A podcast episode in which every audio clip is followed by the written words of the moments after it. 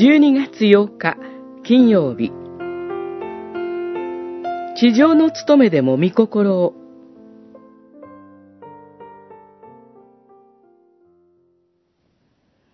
おのおの主から分け与えられた分に応じ、それぞれ神に召された時の身分のままで歩みなさい。これは、すべての教会で私が命じていることです。コリントの信徒への手紙1、7章17節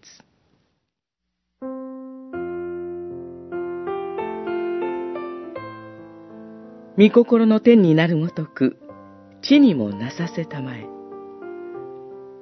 私たちは、それぞれ地上の生涯における務めを与えられています。信仰を持って歩むこと。神と隣人を愛すること。福音を証しし、教会に仕えること。神の栄光をたたえ、神を喜んで生きること。これらは、もちろん私たちに共通の最も重要な務めです。しかし同時に私たちにはそれぞれの生活の場があり、それぞれ使わされている責任があります。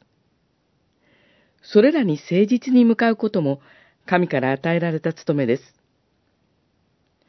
直接信仰と関わらない務めであっても、神は私たちにそれぞれの生活の場所とともに与えてくださっているのです。私たちの地上の歩みや、そこで向き合う様々な務めが、私たちの思いと相入れないことは少なくありません。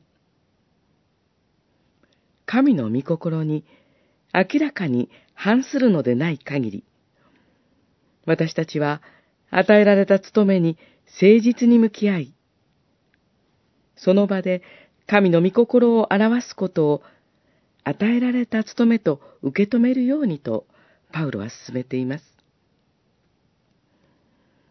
教会の外のどのような働きにおいても、神の御心を実現することができるのです。